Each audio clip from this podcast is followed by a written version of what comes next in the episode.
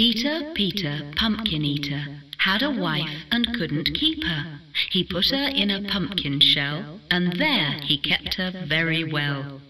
Peter, Peter, pumpkin eater, had another and didn't love her.